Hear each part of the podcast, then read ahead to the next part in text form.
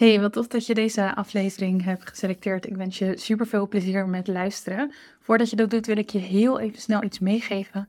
En dat gaat over mijn uh, voorlopig allerlaatste FIRE workshop. En mocht je die workshop nog niet kennen, dat is mijn workshop over financiële onafhankelijkheid. Dus ik help creatieve ondernemers om na te denken over hun financiële toekomst. En ik uh, leer je ook hoe je kunt beginnen met beleggen. En ja, dit is een workshop waar ik ontzettend enthousiast over ben, die ik helaas voorlopig voor de allerlaatste keer ga geven in verband met alle andere toffe dingen die ik doe en mijn tussenpensioen volgend jaar. Um, in ieder geval, in april vindt deze plaats in Castricum aan zee, lekker aan het strand. En er zijn uh, nog plekjes. Mocht je er meer informatie over willen, ga even naar reisaswoord.com slash fire. Ik hoop dat je op zijn minst even kijkt en uh, ja, nadenkt of dit iets voor je is. Je kunt ook mij altijd even DM'en op @reisazwart op Instagram om erover te kletsen. We kunnen altijd even een call inplannen. Um, maar ja, weet dat actie ondernemen op dit gebied ontzettend belangrijk is voor elk mens, maar zeker ook voor creatieve ondernemers. En ik gun het je gewoon enorm om grip te krijgen op jouw financiële toekomst. Om te weten dat werken naar financiële vrijheid niet zo moeilijk hoeft te zijn als dat we soms denken dat het is. En ik hoop dat ik je kan laten zien dat als je op een verantwoordelijke manier start met beleggen, dat jouw toekomst er over 10, 20 of 30 jaar echt compleet anders uit kan zien. En misschien nog wel veel sneller dan dat. Dus nogmaals, reisaswart.com slash fire. En dan eh, gaan we nu starten met de aflevering. Hey, wat leuk dat je luistert. Voordat we beginnen met deze aflevering wil ik heel even iets met jou checken. Klopt het dat jij goed bent in wat je doet? Of als je dat misschien nog wat moeilijk vindt om toe te geven, dat je een passie hebt voor wat je doet als creatieve ondernemer. Klopt het dat bij jou de ideeën vaak stromen en dat je verlangt naar meer? Dat je meer impact wil maken, dat je graag meer creatieve vrijheid zou willen binnen je werk, maar dat je ook financiële vrijheid zou willen. Oftewel goed betaald wilt worden voor het werk dat je doet en jouw leven kunnen inrichten en leven zoals jij dat wil. Klopt het ook dat jouw grote dromen en projecten telkens weer op een vergeten plank belanden? Of dat het in ieder geval te lang duurt voordat je ermee aan de slag kan? Worden ze misschien overschaduwd door het klantwerk dat onophoudelijk je aandacht eist? Of loop je misschien tegen uitstelgedrag aan door uh, allerlei klusjes die bij het ondernemen komen kijken? Denk aan e-mail, administratie, terwijl jij eigenlijk gewoon wilt doen waar je zo gelukkig van wordt. Ik kan me voorstellen dat je deze dingen soms voelt, dat dit herkenbaar is, dat je je wel eens in deze situaties bevindt en dat je je wel eens afvraagt: hoe doen andere ondernemers dit? Ik denk dat het zo zit. Ondernemen is een vak apart. En jij kreeg het cadeau. Voor talloze creatieve vakgebieden is ondernemerschap de beste, zo niet de enige weg voorwaarts. Dus zowel voor jou als voor mij hebben het soort van bijgekregen bij hetgene dat we zo graag willen doen. Creativiteit die we graag willen uiten. Het ondernemerschap hebben we erbij gekregen. En ik kan me voorstellen dat je de weg koestert, net als ik. Maar dat je misschien ook wel merkt dat het best een complexe reis is. En dat er veel skills zijn die je nog niet hebt of waar je in wilt groeien. Denk aan strategisch denken en plannen, doelen stellen, doelgericht werken, jezelf verantwoordelijk houden en ook productief werken. Het zijn essentiële vaardigheden voor het ondernemerschap die eigenlijk niemand je leert. Dus ik kan me voorstellen dat je blijft zwoegen, dat je beslissingen uitstelt, dat je te vaak in de rol blijft van de werknemer in plaats van die van de CEO als het ware. En uiteindelijk wat er dan gebeurt is dat jouw groei in het gedrang komt. En dat heeft zowel financiële gevolgen, uh, maar dat vervreemdt je eigenlijk ook van de voldoening en de vrijheid die je eigenlijk wilt voelen. Nou, je voelt het vast aankomen, er is uiteraard goed nieuws. Deze dingen kun je namelijk allemaal leren. Als je er naar op zoek gaat, als je er actief mee aan de slag wil, dan kun je deze dingen leren. En ik hoop dat je me gelooft als ik zeg dat dat het waard is. Ik denk dat ondernemen een cadeau is. Dat ondernemen ontzettend succesvol kan zijn. Dat je je ontzettend vrij kan voelen tijdens dat ondernemen. Dat is wat ik ervaar. Maar ik weet wel na 12 jaar ondernemen dat dat alles een hele bewuste keuze is. Het is moeilijke knopen doorhakken, het is leren, het is experimenteren, het is vallen en opstaan. En degene die doorzetten, ontvangen de beloning. Nu is het zo dat ik binnenkort mijn training strategisch plannen herlanceer. Um, en dit is mijn signature training, dus een hele belangrijke hoofdtraining binnen mijn aanbod waarin ik mijn totale framework deel rondom reflecteren, lange en korte termijn doelen stellen, substappen uitwerken, motivatie vinden en houden, productief werken en meer. En ik deel eigenlijk alle strategieën die mij nu al twaalf jaar lang helpen om bijna al mijn doelen en zeker al mijn dromen te behalen. En dat framework is uiteraard uitgebreid getest door mij, maar ook door andere ondernemers. Daar is aan geschaafd, mee geëxperimenteerd. En dat wil ik heel graag aan jou meegeven. Ik wil je die essentiële vaardigheden gaan leren en je daar handvatten in geven, zodat je daar beter in kunt worden. En deze herlancering die er aankomt, die komt dit keer met bonussen ter waarde van 700 euro. Dus dat is een grote lancering. En sommige daarvan die zijn alleen toegankelijk als je op de wachtlijst staat. Dus vandaar deze oproep, vandaar dit bericht. Die wachtlijst is tot 4 december geopend. En ik zou je dus willen vragen, willen aanraden om even te gaan naar reisazwart.com slash strategisch plannen. Daar vind je alle informatie over de wachtlijst. Daar vind je nog niet alle informatie over de bonussen, die komt later. Maar daar kun je in ieder geval veel lezen over de training en kun je inschrijven voor die wachtlijst. Nogmaals, reisafzwart.com slash strategisch plannen. Dan gaan we bijna beginnen met de aflevering. Nog één hele korte mededeling. Mocht je alvast een sneak peek willen van wat je in die training vindt, dan kun je ook eventueel even gaan naar reisafzwart.com slash masterplan. Dat is een insiderpagina waar je allerlei tips vindt om het komende jaar met een voorsprong te beginnen. Dus check die sowieso even. Hele waardevolle informatie die ik daar gratis meegeef uh, als zijnde sneak peek naar de training toe. En dat is reisazwart.com slash masterplan. En dan gaan we nu beginnen. Welkom bij de Reisa Zwart podcast. Mijn naam is Reisa en ik ben fotograaf en business coach voor creatieve ondernemers. In deze podcast deel ik mijn eigen leerweg als ondernemer, de kennis en ervaring die ik de afgelopen jaren opdeed en beantwoord ik jouw vragen. Met dit alles wil ik jou graag leren creëren en ondernemen vanuit zelfvertrouwen, strategie en vrijheid. Dit alles zodat jij meer impact kunt maken en jouw leven kunt leven zoals jij dat wil. Ik heb er super veel zin in, dus laten we beginnen. Ik was zojuist podcastafleveringen aan het uitdenken. En dan met name rondom mijn uh, herlancering van strategisch plannen. En ook met het oog op de jaarwisseling en dergelijke. En ineens dacht ik, misschien is het tof om een aflevering te maken over het met name financiële gedeelte rondom onze plannen in Costa Rica. Oftewel, hoeveel kost nu eigenlijk een huis in Costa Rica? Ik vind het zelf helemaal oké om open te zijn over financiën. Ik heb bijvoorbeeld ook al eerder een aflevering opgenomen over hoeveel ik verdien en hoe ik tot mijn omzet kom en dat soort dingen. Dus ja, ik dacht dit is een mooie verlenging daarvan, een mooi volgend iets om met je te bespreken. En ja, hopelijk vind je het een interessant kijkje achter de schermen. Wat trouwens nog interessanter is, denk ik, en wat ik dus ook met je ga delen in deze aflevering, is hoe we dit doel rondom een tweede huis hebben aangevlogen en hebben aangepakt. Dus ja, welke stappen we hebben gezet om hier te komen, hoe we dat hebben uitgedacht. En dat heeft dan weer alles te maken met strategisch plannen. Dus ja, vandaar dit idee. Maar goed, laten we beginnen bij dat huis zelf en de kosten ervan.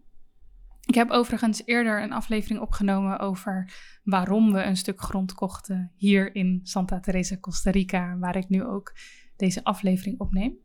En ik bespreek daarin bijvoorbeeld hoe je dat doet als niet-ingezetene, iemand uit het buitenland, zeg maar.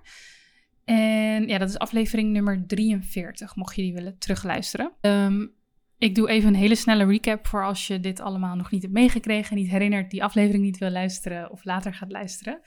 Ik heb dus samen met mijn partner Erik een stuk grond gekocht aan de Pacifische kust van dit Midden-Amerikaanse land. En dat stuk grond is 1700 vierkante meter. We willen daar uiteindelijk twee huizen op gaan bouwen. Eén hoofdzakelijk voor onszelf en één hoofdzakelijk voor de verhuur. Nu is Costa Rica een relatief duur land. Boodschappen doen is bijvoorbeeld net zo duur als in Nederland en voor sommige producten zelfs duurder. Alles rondom toerisme is vrij prijzig en het land zelf heeft een vrij sterke economie. Bijvoorbeeld ook hoge belastingen op import om die economie te beschermen, wat bepaalde producten van buiten Costa Rica dus heel erg duur maken, duurder maken. Het heeft daarentegen ook een veel beter beleid op het gebied van milieu dan bijvoorbeeld de landen eromheen en op bepaalde gebieden zelfs beter dan de rest van de wereld. Dus heel even een snel advies tussendoor. Het is de prijs meer dan waard om er op vakantie te gaan, om erheen te reizen. Maar ja, goed om dit even in gedachten te houden met uh, de rest van mijn verhaal. Anyway, wij hebben dus een stuk grond gekocht in een vrij populair en groeiend gebied. Maar dan wel net een stukje buiten de drukte en buiten het allerduurste gebied qua grond. Dus we zitten 10 minuten rijden van een heel mooi en heel bekend strand waar de surf heel erg goed is. En bijvoorbeeld 20 à 25 minuutjes rijden van het dorp Santa Teresa zelf. Wat je kunt zien als het centrum van dit gebied. In ieder geval voor de expats en de surfers en de remote werkers en de nou ja, reizende Europeanen, Amerikanen. Ga zo maar door. En ja, voor dat stuk grond, dus die 1700 vierkante meter, 10 minuutjes vanaf het strand, hebben we 185.500 US dollar betaald. Er kwam uiteindelijk zo'n 12.000 dollar aan kosten bij voor bijvoorbeeld onze advocaat die alles ter plaatse regelde, voor administratieve kosten en bijvoorbeeld ook kosten voor de escrow. Een escrow kun je vergelijken met de notaris eigenlijk als je in Nederland een huis koopt. Dus dat is een tussenpartij. Een escrow is eigenlijk een, een rekening, maar in ieder geval het gaat om een tussenpartij die het geld beheert en uitbetaalt na uh, overdracht van hetgene dat je koopt. In dit geval een stuk grond. Dus in totaal, om dat even bij elkaar op te tellen, dus inclusief alle extra kosten, hebben we voor het stuk land 197.500 US dollar betaald. En ja, dat was rond die tijd ongeveer net zoveel in euro's. Dus laten we zeggen bijna 2 ton. We hadden helaas heel erg pech met de koers op dat moment. Dus de, de dollarkoers. Misschien als je het financiële nieuws een beetje in de gaten houdt, dan herinner je het nog. Maar de dollar was op het hoogste punt sinds tijden. Ik, ik meen me te herinneren dat dat het hoogste punt in 20 jaar of iets dergelijks was. Was toen groot in het nieuws. En voor ons betekende dat helaas, want je tekent een, een contract in, uh, in dollars, wat hier naast uh, de kolon de nationale munteenheid eigenlijk de twee munteenheden eenheden zijn waar uh, mee gerekend wordt. En zeker als um, het een deal betreft met iemand van buiten Costa Rica, maar ook sowieso in het algemeen over bedragen die hoger zijn, wordt er snel, snel naar dollars geschakeld. En omdat wij dus een prijs hadden afgesproken in dollars en de euro eigenlijk heel snel waarde verloor op dat moment, Um, ja, dat een beetje pech. En kost het ons helaas in euro's een stuk meer dan dat we in eerste instantie berekend hadden, puur door dat koersverschil. Uh, maar goed, daar heb je helaas geen controle op. We hebben het stuk land toen betaald met een deel van de overwaarde op ons huis in Nederland dat we hebben opgenomen. Ik heb dat eerder ook in die aflevering, um, wat was het, nummer 43 dacht ik, ook besproken over hoe je een deel van je overwaarde op kan nemen zonder voorwaarden. In de zin van dat je dat dus mag uitgeven aan um, iets dat je zelf wil. Dat kan alleen maar bij betaalde hypotheekverstrekkers. Goed om in ieder geval te weten, ik noem het graag zodat mensen weten dat het een optie is. Um, dus ja, deel van de overwaarde opgenomen. Um, onze hypotheek in Nederland als het ware verhoogd om dat te kunnen doen. En aangevuld met spaargeld om die investering te kunnen doen. Toen dat eenmaal rond was, augustus 2022, toen was eigenlijk in eerste instantie het plan om een aantal jaar te sparen, door te beleggen in, uh, in andere dingen waar we in beleggen, voordat we eigenlijk wilden en konden gaan bouwen. Maar na een aantal rekensommen en veel enthousiasme, wat onderzoek, hebben we uiteindelijk toch gekozen voor nog een verhoging van onze hypotheek. Dus we hebben heel veel overwaarde namelijk op ons huis in Nederland, zodat we toch nu al kunnen gaan bouwen. En dat klinkt misschien eng als je niet met dit soort dingen bezig bent, als je daar zelf nog nooit over na hebt gedacht. Um, Want je gaat dan dus maandelijks natuurlijk meer betalen ehm, om uh, ja, geld te lenen eigenlijk. Hè? Alleen financieel, dus als je de, de rekensom maakt, dan is het financieel interessanter, omdat wanneer dat eerste huis er staat, en we starten met het huis voor de verhuur, dus het kleinere huis van de twee. En zodra dat staat, dan kunnen we dat een deel van het jaar gaan verhuren. En dat levert natuurlijk inkomsten op. En tegelijkertijd kunnen we daar ook een deel van het jaar zelf in gaan wonen. En dat maakt dat we geen kosten aan accommodatie hebben. Want we zijn nu ook al enkele maanden per jaar vaak in Costa Rica. En dan betalen we een accommodatie. Die zijn hier vrij duur. Ehm, dus dat sparen we dan natuurlijk allemaal uit. Dus als je dat tegenover de extra maandelijkse kosten zet, dan is de rekensom eigenlijk heel snel gemaakt. En kwamen we er dus achter dat we beter gelijk wat meer kunnen investeren, even uh, voor kortere termijn wat hogere kosten ehm, tot ons nemen in de zin van de hypotheek. Een soort van overbrugging, um, totdat er dus inkomsten zijn en we meer verdienen dan dat we aan hypotheek hebben verhoogd, als het ware. Dus ja, als dat eerste huis er staat, dan kunnen we een deel van het jaar verhuren en dan kan dat minstens de gestegen hypotheeklasten dragen. En als het goed is, ook meer opleveren dan dat, zodat we ook weer sneller het tweede grotere huis kunnen bouwen, dat dan voornamelijk voor onszelf is. En om uh, dit te doen, nou nogmaals hebben we de hypotheek dus nog een stukje verhoogd, maar we nemen ook wat van onze winsten uit crypto op. Ik investeer al een aantal jaar in, uh, in crypto.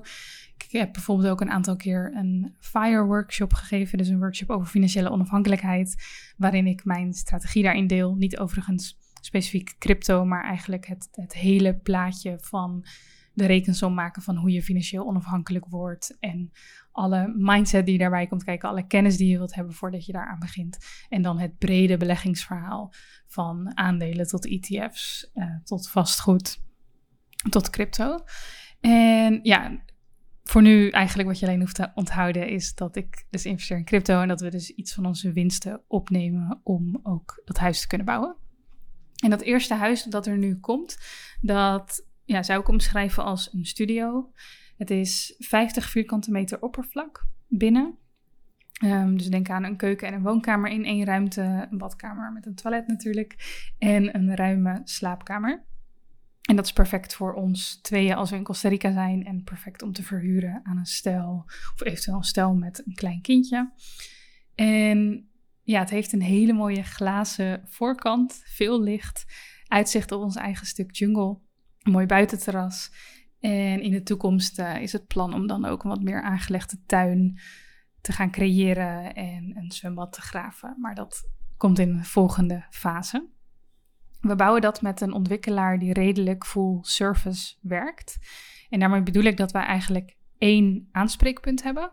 Twee als je onze advocaat meetelt, maar één in ieder geval voor de bouw. En zij doen inkoop van materiaal, zij sturen het bouwbedrijf aan, zij regelen alle verzekeringen en doen eigenlijk alles dat nodig is. het kan iets duurder zijn dan wanneer we alle verschillende partijen zelf zouden aansturen. Maar als het goed is, neemt het een hoop zorgen en werk uit handen. En vinden wij het een heel erg fijn gevoel dat iemand met ervaring het project leidt. In plaats van dat we dat zelf proberen te doen. Plus dat wij onszelf dan natuurlijk ook weer vrij spelen om in onze eigen bedrijf te werken. En geld op die manier te verdienen. Dus dat leek ons slimmer.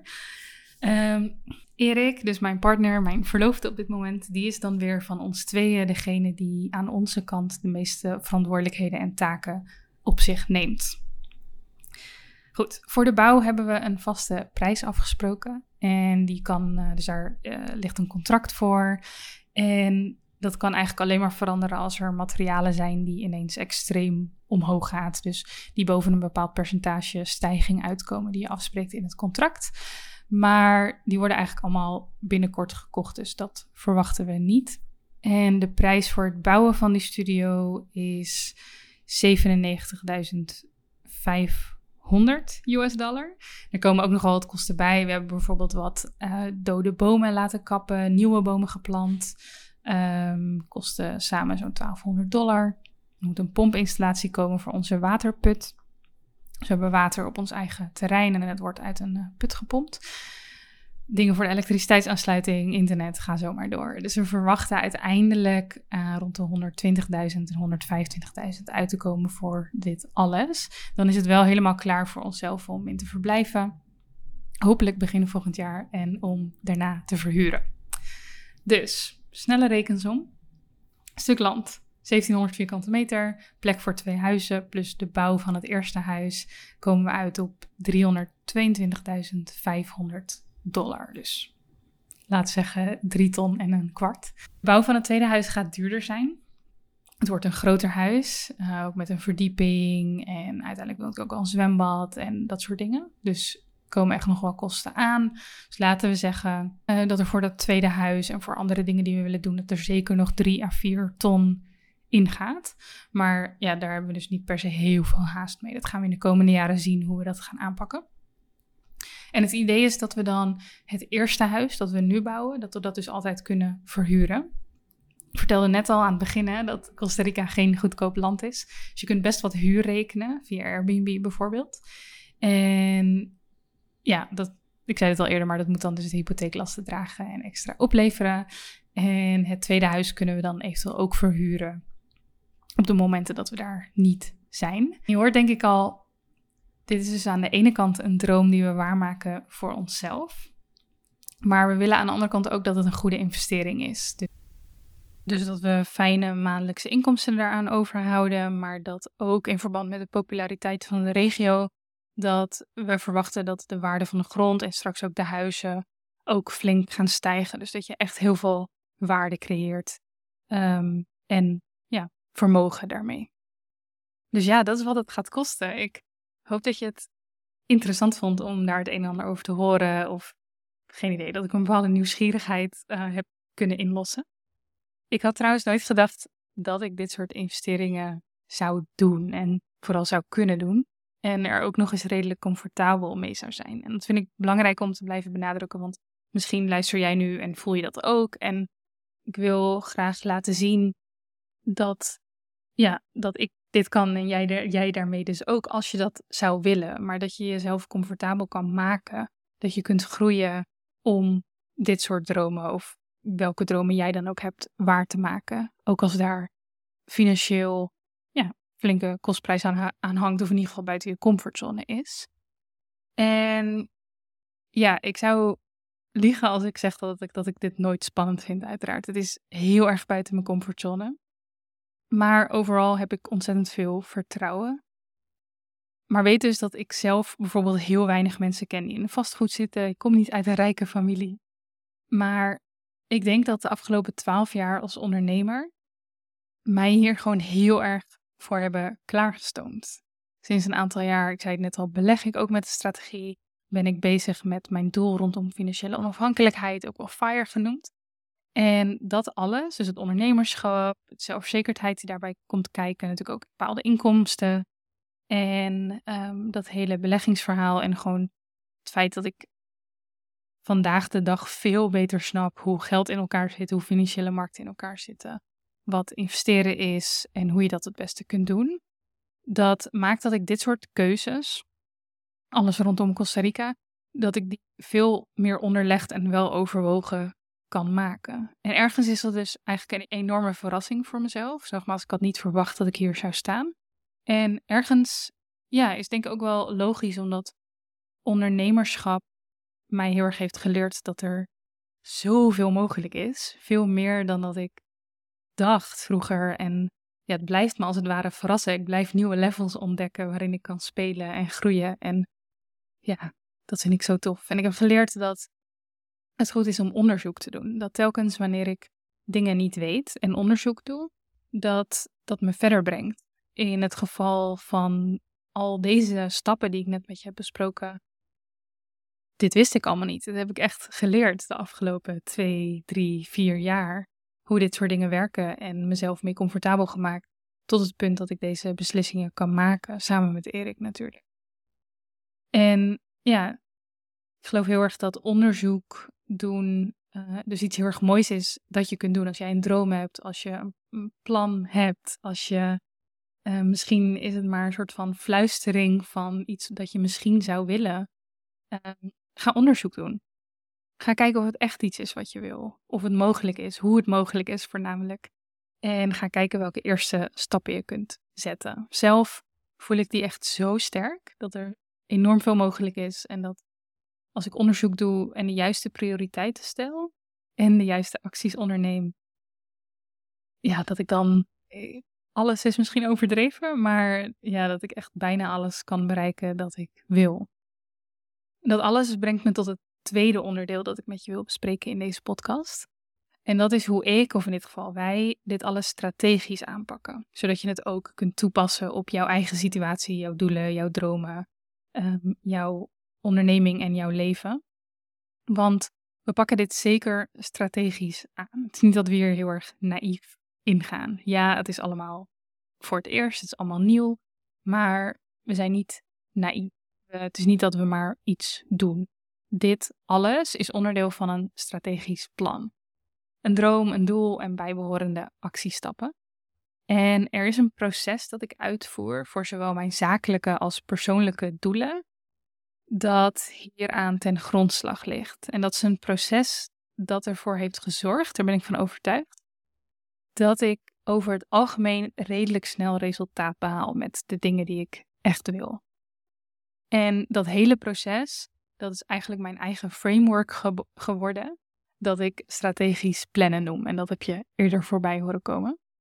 Een onderdeel van uh, dat framework, als het ware, dat is reverse engineering. En ik denk dat dat een concept is dat ik je vandaag ja, redelijke korte tijd eigenlijk mee kan geven, waar je echt je voordeel mee kan doen. Reverse engineering houdt namelijk in dat je jouw doelen opbreekt in kleinere stapjes. De naam zegt het al, je begint als het ware met het einde in gedachten, dus het doel dat je wil behalen, en werkt dan terug vanaf daar, dus reverse engineering. Dus je omschrijft wat je wil bereiken. Um, ik raad ook altijd aan om op te schrijven of uit te werken waarom je dat wil bereiken. Dat geeft heel erg veel motivatie. Maar je volgende stap is bepalen wat je allemaal moet doen moet kunnen en moet weten om dit specifieke doel te behalen. En je maakt dan, je wil dan, concrete en praktische actiestappen maken die je daadwerkelijk kunt afvinken en die je steeds dichter bij het gewenste resultaat brengen zonder dat ehm, het alleen maar één groot doel is dat ontzettend overweldigt en dat je niet weet waar je moet beginnen. Dus van jouw toekomstvisie en jouw dromen toewerken naar doelen, dat is eigenlijk al onderdeel van reverse engineering, hè, van iets heel groots, namelijk een toekomstvisie of een droom, kun je toewerken naar doelen. Dus kun je al praktischer maken wat is nu precies dat ik wil bereiken. En vervolgens kun je dat uitwerken naar actiestappen. En dat zijn dingen die je daadwerkelijk op een prioriteitenlijst of op je to-do-lijst of in welke workflow dan ook kunt verwerken. Ik werk er even eentje voor je uit om dat wat duidelijker te maken. Dus in dit geval beginnen we met een grote persoonlijke droom. Namelijk hetgeen waar ik je net over heb verteld, ik en Erik. En die dromen van een huis in Costa Rica. En die, die droom die kwam eigenlijk voor het eerst eind 2021. En toen hebben we onszelf dus het doel gesteld om een stuk grond te kopen ja, op de plek waar we zo verliefd op zijn. En dat is dus het eerste doel om richting die droom te werken van een eigen huis in Costa Rica. Stuk grond. Oké? Dan zijn we gaan kijken naar wat zijn dan de actiestappen. Dus wat zijn praktische dingen die we echt af kunnen vinken die ervoor zorgen dat we een stuk grond kunnen gaan kopen in Costa Rica. Actiestap is dan bijvoorbeeld uitzoeken waar we een stuk grond willen. We hadden wel een regio in gedachten, maar ja, dan alsnog kun je natuurlijk bedenken, wil je in het drukke centrum zitten of wil je aan de buitenkant te zitten. En welke buitenkant dan? Wil je dicht bij het strand? Wil je wat meer de bergen in? Goed, uitzoeken waar. Vervolgens was een actiestap om te onderzoeken wat de administratieve stappen en vereisten zijn om als buitenlander eigenaar te zijn van zo'n stuk grond. Uh, een actiestap was om de kosten te onderzoeken en vervolgens ook te gaan kijken hoe we dit kunnen financieren. Dus welke opties er zijn en ja, welke voordelen en nadelen verschillende financieringsopties hebben, wat je voorkeur heeft en waar je dan uiteindelijk voor wil gaan. En een actiestap was bijvoorbeeld ook de juiste mensen zoeken en benaderen. Deze actiestappen die ik nu net aan je noem, die heb ik letterlijk toen opgeschreven en die heb ik ingepland in mijn agenda. Dus ik deed dat direct in mijn Apple-agenda. En Erik en ik maakten bijvoorbeeld ook samen een Milanote-document aan om de voortgang en de resultaten in te bewaren. En ja, wat misschien nog wel goed is om daarover te zeggen, is dat het had natuurlijk ook zo kunnen lopen. Kijk, ik heb je net verteld dat het gelukt is. Maar het had natuurlijk ook zo kunnen lopen dat we tijdens een van deze stappen erachter kwamen dat we het toch niet wilden. Of dat we het niet konden doen. Bijvoorbeeld omdat we de financiering niet rond konden krijgen of iets dergelijks. Of dat we toch merkten um, dat de droom, ja, ons niet, ja, dat de droom er misschien helemaal niet was. Weet je, dat het iets was wat we dachten dat we wilden, maar niet echt wilden.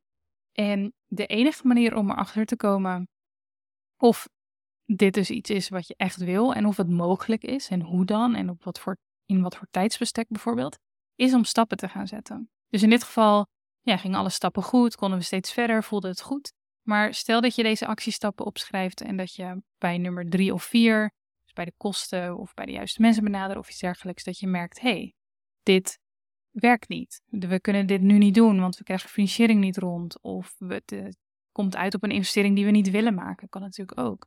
Of we merken dat het niet op afstand kan. Dus dat we er eigenlijk moeten zijn. En daarvoor hebben we pas tijd over x aantal maanden. Dus we zetten het plan even uh, op pauze bijvoorbeeld. Of we doen wat we kunnen doen en gaan daarna pas door. Dat dat ook kunnen gebeuren. En ja, dan is er natuurlijk alsnog niks aan de hand. Maar als je geen actie onderneemt, dan weet je dus ook niet wat er mogelijk is, of het mogelijk is, wat dan ook. Dus ja, dat is eigenlijk nogmaals mijn oproep om niet je, je dromen alleen maar dromen te laten zijn, maar om het praktisch te maken, zodat je erachter komt wat, ja, wat kan. En soms dan leidt het je precies naar het doel dat je had bedacht, en soms leidt het je naar iets anders. Dat is ook helemaal oké. Ik geloof echt dat dromen en doelen er zijn om je richting te geven. En ja, er zit totaal geen oordeel vanuit mij in ieder geval op uiteindelijk erachter, erachter komen dat je het niet wil of een andere route inslaan. En heel eerlijk, dat kan natuurlijk ook alsnog gebeuren met alles dat ik je nu vertel. Um, want geen idee, misschien veranderen er dingen in deze regio, misschien veranderen er dingen in ons gevoel. Um, misschien eh, werkt het uiteindelijk niet met de ontwikkelaar. Je weet nooit wat er gebeurt. Maar voor nu voel ik vertrouwen en zetten we het door.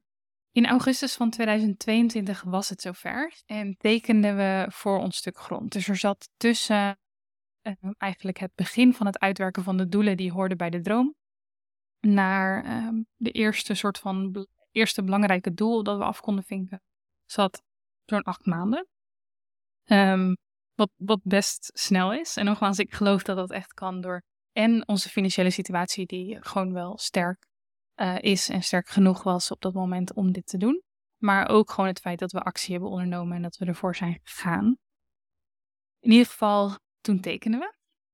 En toen dat eenmaal achter de rug was, namen we eerst even pauze. Dus we hebben eerst gewoon lekker gevierd dat we een stuk grond hadden. En zijn we niet direct door gaan plannen. Vooral wilden we stilstaan bij het feit dat het gelukt was, genieten daarvan. En ja, toen toch kwamen we vervolgens dus sneller dan gedacht eigenlijk met het volgende strategisch plan, namelijk het bouwen van een huis. Opnieuw bedachten we de actiestappen, zoals uh, we moeten onderzoek doen naar architecten, ontwikkelaars, designs. We willen onderzoeken wat de praktische stappen zijn bij het bouwen van een huis, waar moeten we allemaal aan denken. We willen de kosten natuurlijk weer onderzoeken en kijken hoe we dit kunnen financieren. En weer de juiste mensen zoeken en benaderen. Dus um, ja, konden we dus weer praktisch echt aan de slag. En zijn we dus ook die stap aan het zetten. En nu ik dit opneem, staan we dus op het punt om bijna te beginnen met de bouw. Dus zo snel kan het gaan. Um, ja, ik hoop dat ik je zo heb laten zien dat je van een hele grote droom, namelijk een huis bouwen in Costa Rica, toe kunt werken, of dat wij hebben toegewerkt naar het eerste doel, namelijk het kopen van het land. Dat we dat in behapbare, concrete actiestappen hebben verdeeld en ingepland. Dat dat een succes is gebleken en dat we ons nu klaarmaken voor de volgende stappen. En dat er dus veel gebeurt, dat er veel resultaat is. En dat we snel, uh, in ieder geval redelijk snel, richting die droom groeien. Terwijl, stel je nou voor dat Erik en ik eigenlijk alleen maar die droom naar elkaar hadden uitgesproken. En had ik gezegd, ja, we willen dat ooit, maar denken dat we nu nog niet voldoende geld daarvoor hebben, of dat het niet juist timing is, of of mm, geen idee, misschien alleen maar gewoon de droom hadden uitgesproken zonder daar actie aan te verbinden, dan waren we nog geen stap verder. Dan was het een mooie droom. En laten we eerlijk zijn, dat blijft het bij veel mensen. Maar als je wil dat het werkelijkheid wordt, dan ja, zul je wat moeten gaan doen natuurlijk. In dit specifieke geval, heel eerlijk, had ik echt niet verwacht dat we dit zo snel voor elkaar konden krijgen. Ik dacht eerlijk gezegd dat we het niet zouden kunnen betalen, bijvoorbeeld. Maar ja, door onderzoek te doen kwamen we erachter dat er dus veel meer mogelijk was dan dat we in eerste instantie dachten. Dat is echt een thema voor mij overigens.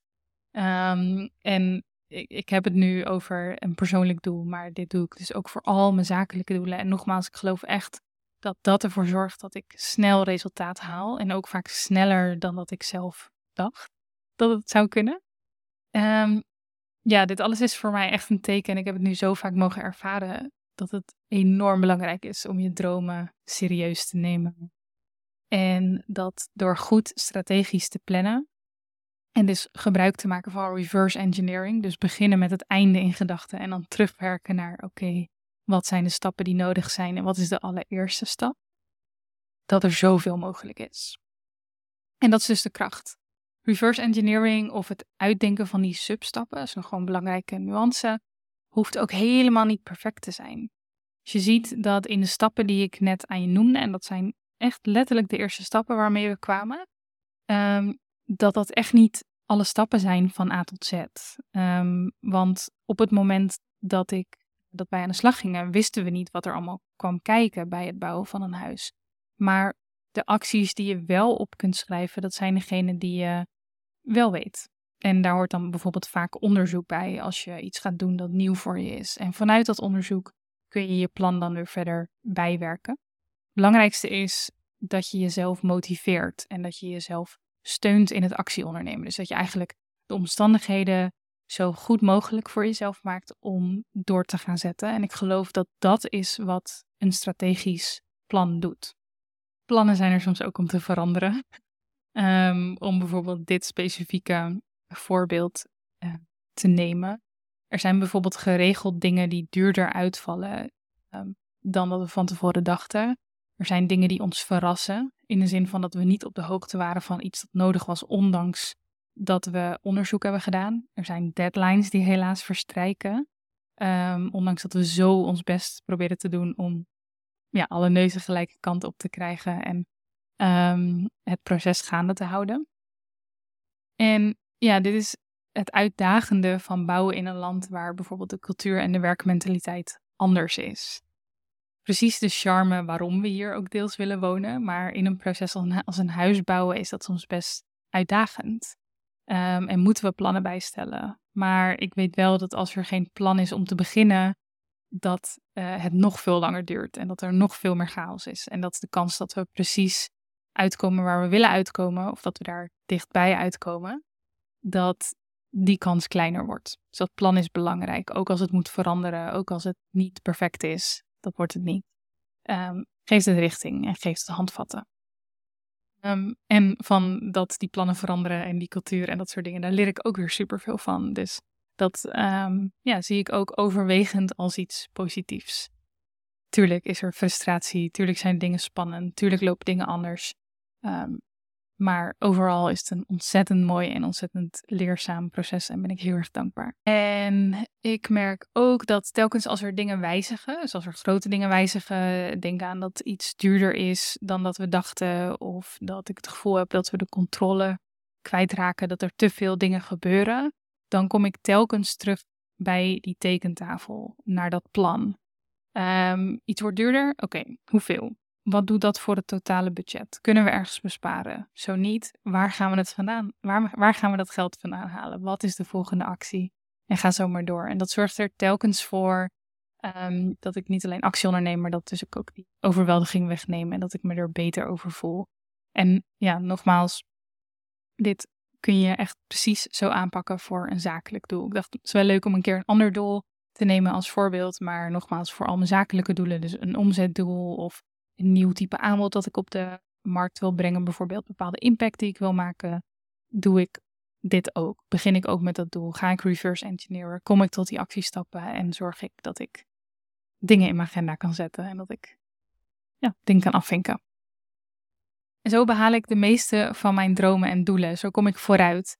Zo heb ik het leven gecreëerd dat ik nu leef, waar ik zo dankbaar voor ben, zo trots op ben. Plannen maken, experimenteren, bijsturen, de focus verliezen, weer herpakken, maar altijd onderneem ik actie.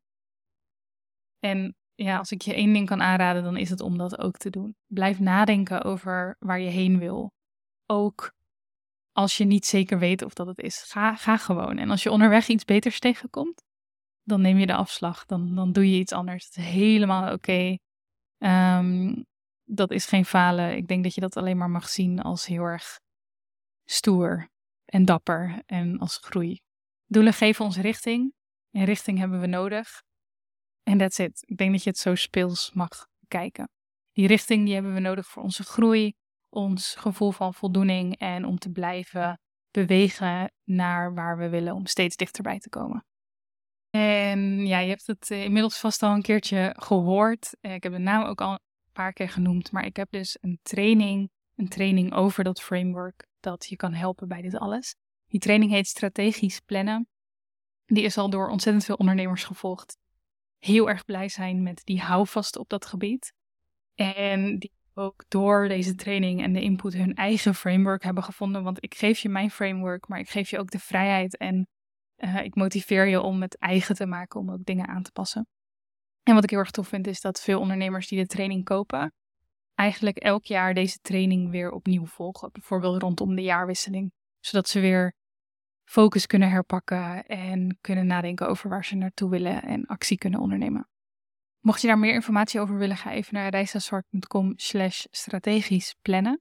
Nogmaals, reisazwart.com slash strategisch plannen. Daar vind je alle info, daar kun je je inschrijven. En ja, dan uh, kan ik je nog veel verder helpen op dit gebied. Laat me op Instagram weten als je vragen hebt bijvoorbeeld, of stuur een mailtje naar hello.reisazwart.com. En geniet ontzettend van je dag vandaag.